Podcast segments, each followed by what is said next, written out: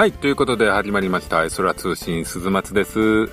今回もよろしくお願いします。えー、まず、えー最近の自分の行動なんですけども、まあ、最近何したかって言いますと、ちょっとあの、嫁の実家の方に帰ってたんですけども、嫁の実家というのがですね、あの、山形県新庄市になるんですけども、まあ、新庄市は今本当にすごい雪国で、あの、本当にすごい積もってましたね、今回。まあ、なかなかね、やっぱり自分は四国出身なんで、ああいう雪国に行くとね、もうありえない雪の量を見るとすごくね、まあ、単純に綺麗だなと思いますよね。もう真っ白っていうのはね、本当にすごい、えー、本当にもうね、一色で染まるっていうのは本当に綺麗だなとは思いますね。またあの、夏もよく行くんですけども、夏は普通に暑いんで、もう本当に季節ですごい顔が違うっていうかですね、まあそういうす、すごくですね、まあ情緒のある街なんですけども、まあこちらの方がですね、あの、たまたまなんですけども、自分のね、大好きな漫画家の富樫義弘先生、まあ悠々白書、ハンターハンターですね。この辺の作者の富樫先生のですね、あの、実家がございまして、まあそれにちなんでですね、新庄の方にはですね、漫画博物館があるんですけども、まそちらの方でですね、ハンターハンターの、えー、まあ原画じゃなくて、えー、ネーム、そう、ネーム展、えー、が今展示会やってまして、まあもう間もなく終わると思うんですけども、このネーム展の方に見に行かせていただきましたですね。まあ、あの、コミックスの、えー、33巻、えー、あ、34巻あたりですかね。この辺の内容をですね、今回すごく展示してありまして、まあ見てきましたですけども、まあネームなんでね、まあ殴り書きで、ただまあ、一時期ね、あの、原稿自体がネームのようなものでジャンプに載ってたなんてこともありますけども、まあネームはね、やっぱり、ただもうほとんど出来上がってるなっていうかまあ文字が多くて絵の描いてないコマは山ほどあったんですけども、まあ、決めどころは結構細かく描いててあの表情とかでねすごく表現するようなコマの場合はもう結構もうそれ見てああ結構書き込んでるなとか思いましたけどね。うん。まあええ面白いですよね。あの普通のノートみたいな用紙に書いてて。まあああいうのを見るのはすごく楽しかったですね。はい。まあね、せっかくね、まあ連載も再開したことででね、もう今度は長く続くことを祈りましょう。はい。で、あと、新庄市で見たのは、えー、毎年恒例のですね、雪祭り、雪祭りでですね、ヒーローショーがございまして、もうね、本当にこう、冷たい雪の降る中をですね、まあ、今年はあの、仮面ライダービルドショーがあったんですけども、雪の中大変なショーをね、やってました。いつも大変だなとは思います。はい。まあ、それだけなんですけどね。はい。えー、その他最近の出来事といえばですね、えー、キューレンジャー終わってパトレンジャー始まりましたね。パトレンジャーという、え、えー、ルパンレンジャー、バーサスパトレンジャー始まりましたね。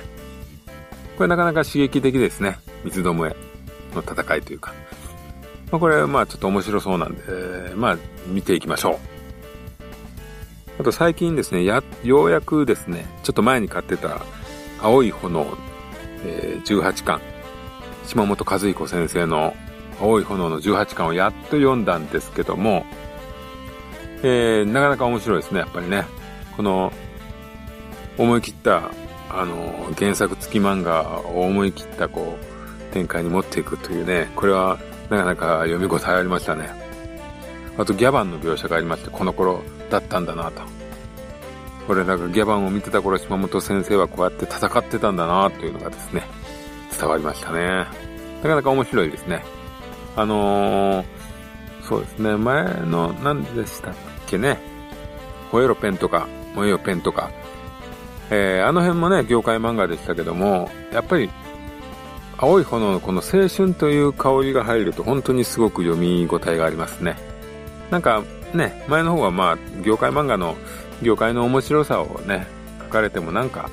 なんかなっていうちょっと思ってたんですけども、やっぱり青い炎はね、この、誰もがこう、仕事とかで悩むような、そういう要素が多分に見えるんでね。こういうのはやっぱりいいですね。はい。これはまあ、どこで簡潔にしてしまうのかよくわからないですけども、まあ、とりあえず面白いですね。ずっとまあ、読み続けたいですね、完結まで。まあ最近の出来事はこんなところでしょうか。えー、今日の特集はですね、80年代の特撮少年と題しまして、えー、やってみようかなと思っております。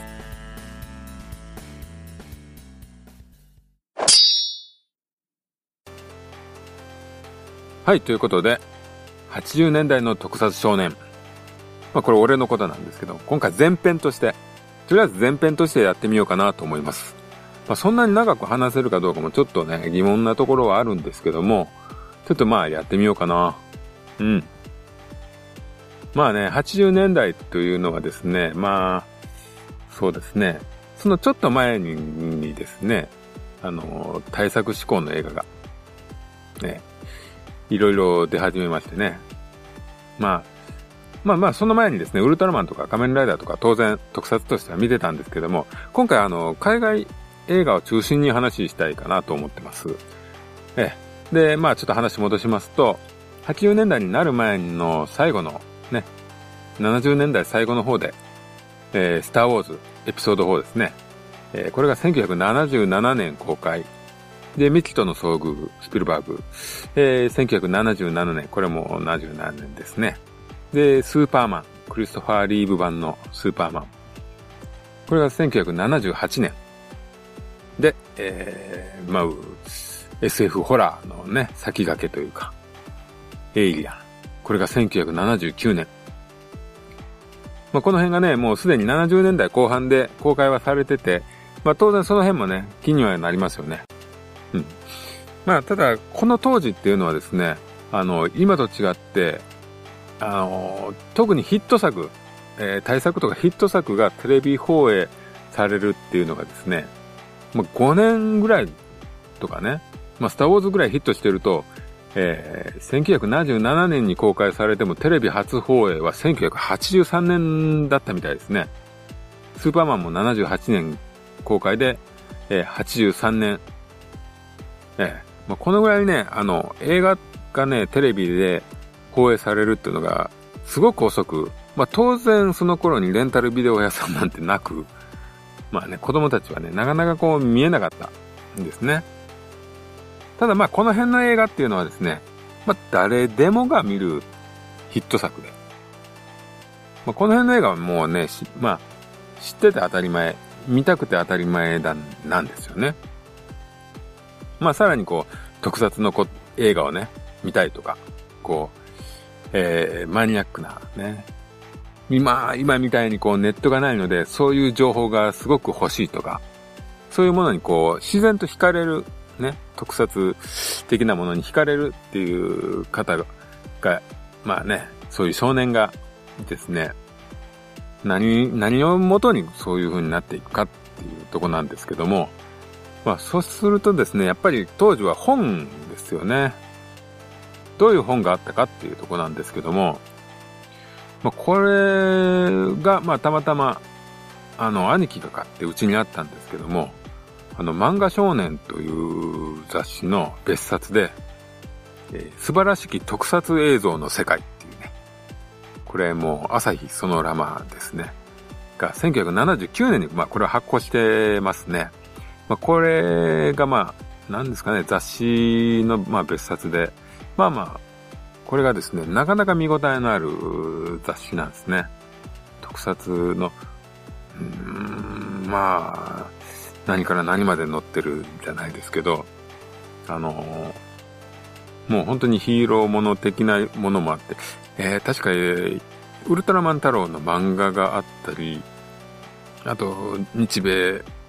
合戦みたいな、特撮合戦みたいな、米田仁先生の漫画があったりとか、そういうものあったり、えー、ハリーハウゼンの特集とかね、そういう、あと最新 SF 映画のような情報とかも入ってて、これがですね、なかなか見応えがあってですね、え。これは面白い特撮に関して書いてる、えー、書籍としては、まあ、うちに来たのは一番最初だったかもわからないですね。まあ、この辺の雑誌はね、もう本当に完全に、後でまた紹介する、まあ、宇宙船。今また復刊してるんですかね。えー、宇宙船という雑誌の前身だったわけですよね。まあ、ただこの辺の本以外となると、なかなかこれがですね、もう結構ね、違うタイプの本になるんですけども、昔ってあの、大百科とか大全科っていうのがあったんですよね。英語サイズくらいの本だと思うんですけど、あの、小さくて分厚いっていうですね。まあ、この辺のシリーズっていうのがいろんな、あの、会社、会社というかね、出てまして、雑誌社ですか。経文社が大百科シリーズで、えー、秋田書店が大全科シリーズ。あとですね、ちょっとうさんくさいので、桃園書房とか。あとですね、小学館はコロンタン文庫っていうのがね、もう、もう出てましたよね。今ってそういうのあるのある、あるんですかねまあ、あのー、まあ、その辺をですね、あの、よく見てたんですけども、経文社といえば、えー、怪人怪獣大百科とかね。あと、えー、ですね、まあ、うちにあったのが、たまたまあったのが、えー、桃園書房の世界大怪獣物知り大博士。えー、あとですね、大魔獣恐竜物知り大博士。これもあったのかなあとですね、あの、先ほど言った小学館コロンタン文庫の世界の妖怪全オール百科。まあ、この辺がですね、ホラーとか、えー、映画のモンスターとか、その辺のですね、写真とかがこう、パッパッパーンと載っててですね、すごくその説明を書きがあったりして、これはすごく魅力的でした。もうね、その辺のスタッフ、この辺の雑誌のスタッフもですね、もう本当にまあ、えー、イラストの方でですね、板橋修法先生とか、これはあの、バトルフィーバーとかのデザインとかもしてますよね。板橋修法先生。あとまあ、先ほど言った米田仁さんなんかも漫画を描いたりとか。まあ、イラストもね、この人ファンタジー系のイラストとかすごいですから、その辺の絵もあったんですけど、あと、えー、描いたユージさんとかね、もうこの辺はもう巨匠ですよね。まあ、この辺のイラストもね、ありまして。えー、まあ、監修がひじりさきさん。この辺宇宙船とかもね、完全に関わってますよね。まあ、その辺のですね、あの、小さい文庫本。この辺がですね、もう本当に、なんかね、もう、何でも載ってたんですよね。どういう映画とか関係なく。あのー、なんかね、あくまでこう、なんていうんですかね、実在する妖怪のような説明 なのに、この映画のモンスターの写真をバーンと載せてるとか。あとですね、まあ、いろんな映画の怪物たちが一枚家でこう集合してて戦ってるとか。そういうね、インパクトの強い絵があったんですよね。もうこの辺ね、あの、ネットでちょっと調べてみてください。ちょっと面白いですよ。あの、カッパとメタルーナミュータントが戦ってるとかですね。えー、そういう謎の絵がね、いっぱいありますよね。なんかサイクロプスがなんかと戦ってるとかありましたね。ええー、ま、あとね、もう、ホラー映画のワンシーンとかもね、トラウマ的なね、インパクトのある写真がね、たまにあったりして、もうこのページ開くのが怖いとかね。まあそういうのがいっぱいありました。これ面白い本でしたよ。ええーまあ、あの辺からも、あれでしょうね、すごい好きになっていったと思うんですけど、あとですね、ちょっとまあ、これいつ出てたのか、まあ、まあ、買ったのは間違いなく80年代なんですけども、えー、SF ムービー誌っていうですね、ちょっとこう分厚い、まあ、割と大人が見るような本だったと思うんですけども、まあ、ただですね、これすっごいもう、ほぼほぼまあまあ有名な映画は全部入ってると。マイナーな映画も、かなり マイナーな映画も、えー、もう全部これに、とりあえず写真1枚載って、文章中で一言、二言説明されてるというですね、えー、あってですね、これもですね、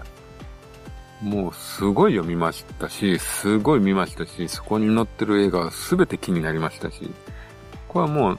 すごいこう、資料性は高いですよね。まあ、なんか、あその後こう更新してちょっと年数経ったらそれをプラスしてとかそういう発行をしてたような気もするんですけど、えー、これはすごいね、いいいい資料ですね。図書館とかにも多分置いてるかと思いますね。これぐらい、こう、ちょっと作りがしっかりしてると。ね。まあ、そういうのもありましたし、えー、当時あと、スターログという、えー、これはもう海外でですね、アメリカで出てる雑誌ですかね。これの日本版っていうのがですね、78年から87年まで出てたんですけど、これはもう完全にこう、海外映画とかテレビとか中心でやってましたよね。ええ。だからなんかあの、スタートレックのコーナーとかは必ずあるに近かったんですけども、まあ、その辺がすごく外国の日本版らしいなっがありましたね。あとまあ普通に、えー、ロードショーとかスクリーンとかの映画雑誌。まあ、この辺の情報はね、まあ自分はあのー、こういう特撮少年だったんですけども、あの、当然あの、当時ジャッキーとかね、ブルース・リーとか、その辺も好きでしたし、普通にアクション映画とかそういうのも見てたんで、まあロードショーとかスクリーンとかはもうね、見てましたね。ねで、まあやっぱりね、先ほどからちょこちょこ名前出てますけども、やっぱりな、何から来たか、何がもう、特撮の、まあ、オタク性というか、そういうものの見方というか、そういうものの基盤を作ったのはやっぱり、えー、宇宙船ですよね。朝日ソノラマ宇宙船ですね。もうね、あの雑誌のこうね、キャッチコピーも、21世紀を目指すビジュアル SF 世代の雑誌。まあ、ビジュアルっていうことがすごく大事なんでしょうね。まあ本当に宇宙船ってあの、まあ節操ないというか、もう本当にこう、あらゆるものが詰め込まれてましたよね、特撮好きの。まあ当然あのね、テクニックを使ったあ特撮もあるんですけども、あのね、ハリウッド映画とかそういう作りのものもあるんですけども、えー、ね、普通に日本のチャカチャやってるやつもありまして、まあ、自分が初めて買ったのは、えー、82年冬号だったんですけども、これは第9号ですね。えー、タイタンの戦い、えー、が表紙でした。ただやっぱりこの雑誌の面白いのは、タイタンの戦いというね、SF 特撮のバリバリの映画なんですけども、えー、こちらの、まあね、すぐ端っこにはこう、えー、ミスアメリカとかね、デンジピンクがですね、共存していると。まあ、この辺がですね、この辺の雑誌が、のもう象徴ですよね。もうあのー、宇宙船は SF からもホラーから、えー、特撮から、まあ、特撮っつってもこの、なんていうんですかね、バトルフィーバーとか、その戦隊とか、ウルトラマンもそうですけど、やっぱりこの辺でスーツアクターまでね、あの、例えば、えー、ロボット系の、えー、この怪人は、ジャックの春田純一さんが演じてたとか、そういう情報まで入ってると。これはもう、なんか普通の SF じゃなくてですね、もう本当にマニア的なものの見方ですよね。あの、スーツアクターまでやっぱりこだわってるというか、えー、こ、機械だとかも、えー、大野県友会でしたかね、アクションは。ただトランポリンはジャックがやってるとか、そういう情報までね、載ってたりとかね、もう、まあなかなかすごい雑誌でしたよね。で、まあ、先ほど言ったあの、9号の表紙がタイタンの戦い。まあ昔の方ですよ、当然。えー、こちらの表紙にあったですね、タイタンの戦い。こちらの、えー、特撮えー、担当してます巨匠ですね。レイ・ハリーハウゼン。えー、ストップモーション。まあ、これ、これもダイナメーションとね、レイ・ハリーハウゼンさんは言ってましたですけども、こちらの方にですね、当時すごい惚れ込みまして。というのもですね、まあ、この GO が出るちょっと前ぐらいに、えー、テレビでアルゴ探検隊の冒険っていうのを見てですね、ま、これがまあ、すごい来ましたよね。あの、えー、タロス。タロスが一番インパクト強いですかね。あと、まあ、骸骨剣士。他にももろもろいっぱいね、もうストップモーションアニメの怪物が出るんですけども、これはまあ素晴らしいなと。当時も本当にこれはもう面白いと。でね、まあ、その他にもいろいろ作品があって、シンドバッド三部作。こんなに一つ目サイクロプス、えー、六本の手のね、えー、カーリー、えー、ミノタウルスをね、模したこう港とかね。もうね、この辺がね、すごく見たい。すっごく見たかったんですね。ただですね、当時ですね、これね、まあ、レンタルビデオね、ないし、ほとんどないし、えー、なんかね、宇宙船とかの広告でですね、なんかね、この辺のビデオを英語版売りますみたいな広告が載ってたりしてたんですけども、昔ってこう、まあね、1万近くとかしますからね、英語版で。うん、まあそういうのがあったり、まあね、まあ本当にもう見たくて見たくてしょうがなかったんですけど、当時のいい子たちはみんなテレビ放映待ちというですね、これはかなり悲しい感じでしたね。で、そんな折に公開されたのが先ほど言ったタイタンの戦いで、これはもうね、ハリー・ハウゼン先生のね、集大成と言えるんではないでしょうか。まあ、クラーケン。ね、巨大なクラーケン。えー、そしてね、天馬、ペガサス。えー、ゴーゴンですね。頭が蛇の子、メデューサ。と、あと敵の、まあ、ライバルというかですね、主人公のライバルというか、まあ、カリボスというね。まあ、この辺がですね、素晴らしい出来でしたね。えー、え、まあ、これがね、もう、リアルタイムで見えたというのは、やっぱりちょっと幸せかもわからないですね。あの、ハリー・ハウゼンさんの、もう本当に、歴史に滑り込んだっていうかね。うん。もうこれはすごく楽しかったですね。まあ、こういうのがあって、すごい、やっぱり、特撮っていうものが好きになってですね。まあ、いろいろ見始めましたよね。まあ、このね、ストップモーションアニメっていうのはですね、まあ、その当然、その後のスターウォーズのね、中でも使われてますしね、あのモンスターチェスであったり、スノーウォーカーとかね、スカウトウォーカー。ATAT とかじゃなくて、もう当時の人間は、えスノーウォーカーとスカウトウォーカーと言いますからね。ATST ですよ。ね。まあ、そうやって呼びますし、あとトントンなんかもね、帝国のトントンなんかもストップモーションですよね。あと、ターミネーター1のあの T800 が、なんかこう燃えてね、体の表面が燃えちゃって中身剥き出してこう歩いてくるとこなんかはね、ストップモーションですよね。で、まあ日本だとあの、帝都物語のあの、式紙ですか。紙がこう、なんていうかね、怪物に折りたたまれるようなところはストップモーションですよね。あとまあね、資料の腹渡とか、えー、なんか本がこう、ぐるぐるぐるってなるところがなんかね、ストップモーションかな。あと、エルム街の悪夢の3とかね、人形のフレディが出るところとかはそうですよね。まあ、この辺の技術がすごいね、特撮らしくてね、好きだったんですね。ただまあ、特撮っていうのは、本来どうあるべきかっていうことになりますよね。あの、ファンとしては、あ、この、この特撮いいわと。これ特撮らしいわ、みたいなね。思いますけど、多分一般に映画見る人っていうのは、特撮って思わないことが当然いいですよね。あの、ナチュラルであるというか。まあこれ、これ作り物ってわからないのがやっぱり本来の意図ですからね。ええ、まあ、そういう意味でこういうね、ストップモーションなんていうのはね、もう明らかにこう、